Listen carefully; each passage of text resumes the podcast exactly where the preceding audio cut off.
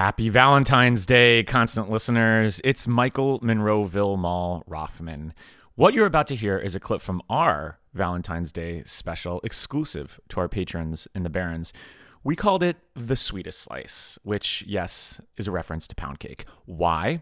Because this year we played Kinky Cupid and tore out our favorite sex scenes from Stephen King's works. So, if you want two hours of sensual smut, become a member of our Patreon, The Barrens.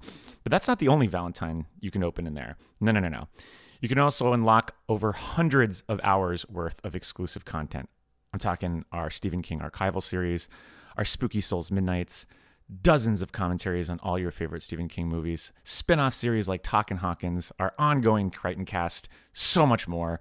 Not to mention a 24/7 Discord where you'll have fun events like watch-alongs and quizzes and prizes and giveaways and friends. Who doesn't want that?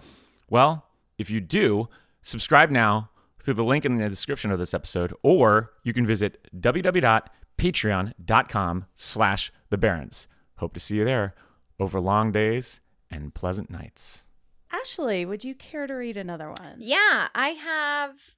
I'll save my romantic one. I'm gonna go all the way back to I believe it was Skeleton Crew. Um, Ooh. mine Hmm. is The Raft. The Raft is a Nice. short story I saw on screen first in Creepshow 2 and Oh, read wow. many years later when I got around to reading The Skeleton Crew. It's a much scarier story, I think, than it is a short in the movie, but also at the same time, nothing was scarier than Creepshow 2's The Raft when I was in fifth grade. So Yeah. maybe I'm wrong. That might have been the story we voted was the scariest of his first three collections. I think that might have been our number one. Really? right there. Yeah, it's up there The short story, I, I, you know, had reread it because I. The reason I chose this is because I remember there. Well, I'll, I'll kind of explain the difference between the short story sex and the uh, short film sex.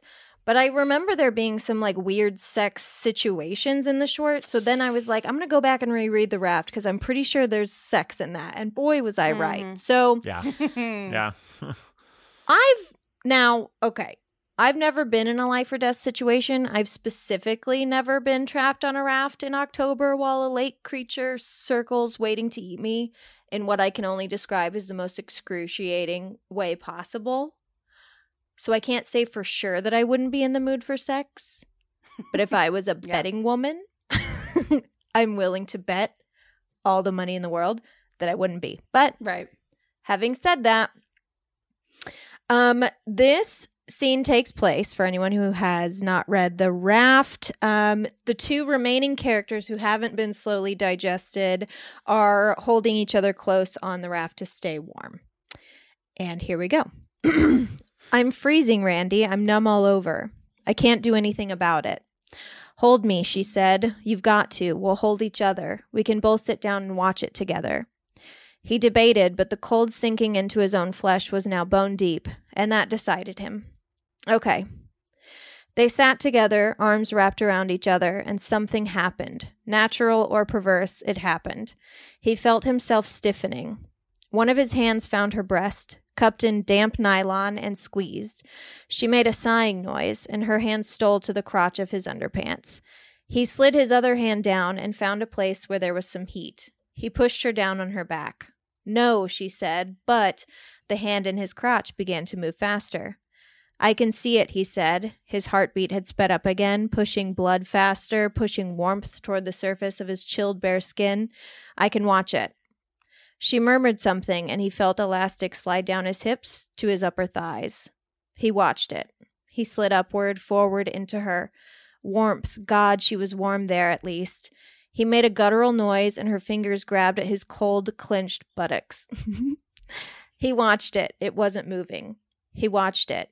He watched it closely. The tactile sensations were incredible, fantastic. He was not experienced, but neither was he a virgin. He had made love with three girls, and it had never been like this. She moaned and began to lift her hips. The raft rocked gently, like the world's hardest waterbed. The barrels underneath murmured hollowly.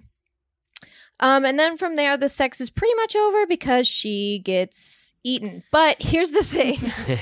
It's so rough. It's Yeah. so rough. Yeah. it's, on, it's on her face, right? It's like come up the other side so of her, her. It gets her hair, hair, yeah. has That's right, yeah. actually uh, fallen off the side of the raft in the short story in the f- movie. And that's kind of where I wanted to talk about it because the movie version of the scene actually makes more sense to me in that he agrees to watch the thing as she takes a nap. Mhm. and he becomes distracted as she's sleeping by her boobs. So he's like fondling the sleeping woman when she begins to scream because he took his eyes off the thing and it came and got her. And that's when it's like on the side of her face because she was like laying down. Mhm. And I'm not saying that I like prefer women to get fondled while they sleep as opposed to consenting to sex. I'm just saying that in the context of the story, I didn't buy that this girl would sleep with this guy in this circumstance. Especially, he's not that nice to her. I don't know if you guys Mhm. remember. No, he's he's- not yeah, very you're right. nice to Yeah, her. he's a schmuck. he has like major incel energy Mhm. throughout the course of this story. Yeah, he's super And- jealous of his like big Chad. yeah, his big like jock friend. Mhm. But I did think the writing of the sex scene, despite all that, was pretty steamy. Yeah. Well, and it's like I feel like King has a couple of instances of like trauma boners, you know, For and sure, yeah. It's like I, I do think it's something that might cross your mind, especially when you're wet and you want to be warm and you're in your underwear and like Yeah. you're a teenager. You know, I could imagine it happening, and I do think it's it's written well. And it's i- also like was from the er, 70s or like 80s, so we're just not talking about that stuff in the same way.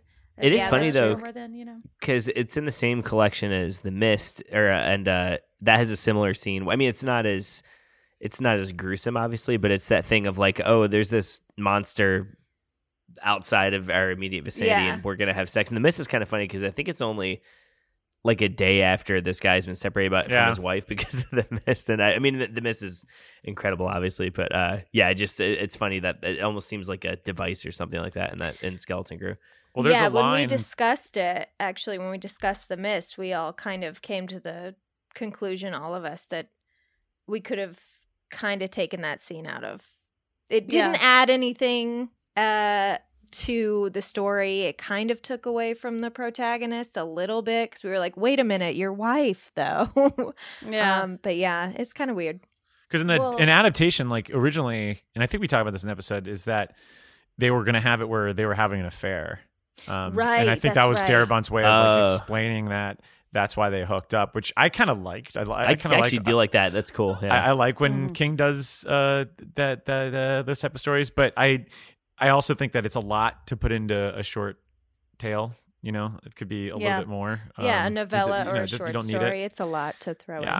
Yeah. But I do love the idea well, of the and- danger and the sex and danger because some or sex and violence that combined because so much so often for a lot of folks as as you mentioned actually it might be something like there's a line I was watching the Assault on Precinct 13 remake uh, this week and there's a line that Drea de Matteo says uh, when she's talking to Laurence Fishburne um, on the stairway and it's just like oh I don't know why like but all I can think about is sex or whatever. And it's like it's like pretty ridiculous but then he's just like well they're very they're they're very uh, intertwined or whatever sex and violence and he gives like a whole th- thing explaining like I think something to do with like Greek uh, mythology or whatever and it's so it, it's always I feel like it's literary wise it's been a trope for a while to be like oh it's, everything's crazy and violent let's have sex you know like Well, it's, but what's the one thing that is going to really take your mind away from anything else that you're doing? It's like having an orgasm, right? Yeah. You know, like that's one of the few things, other than like being in excruciating pain, that really will drive away all thought. So, I mean, I can, I get the appeal of it, you know? Here's here's the exact Yeah. line. He he goes, "Sex and death are very closely related. The Greeks called it eros and thanatos, love and death, or sex as a way of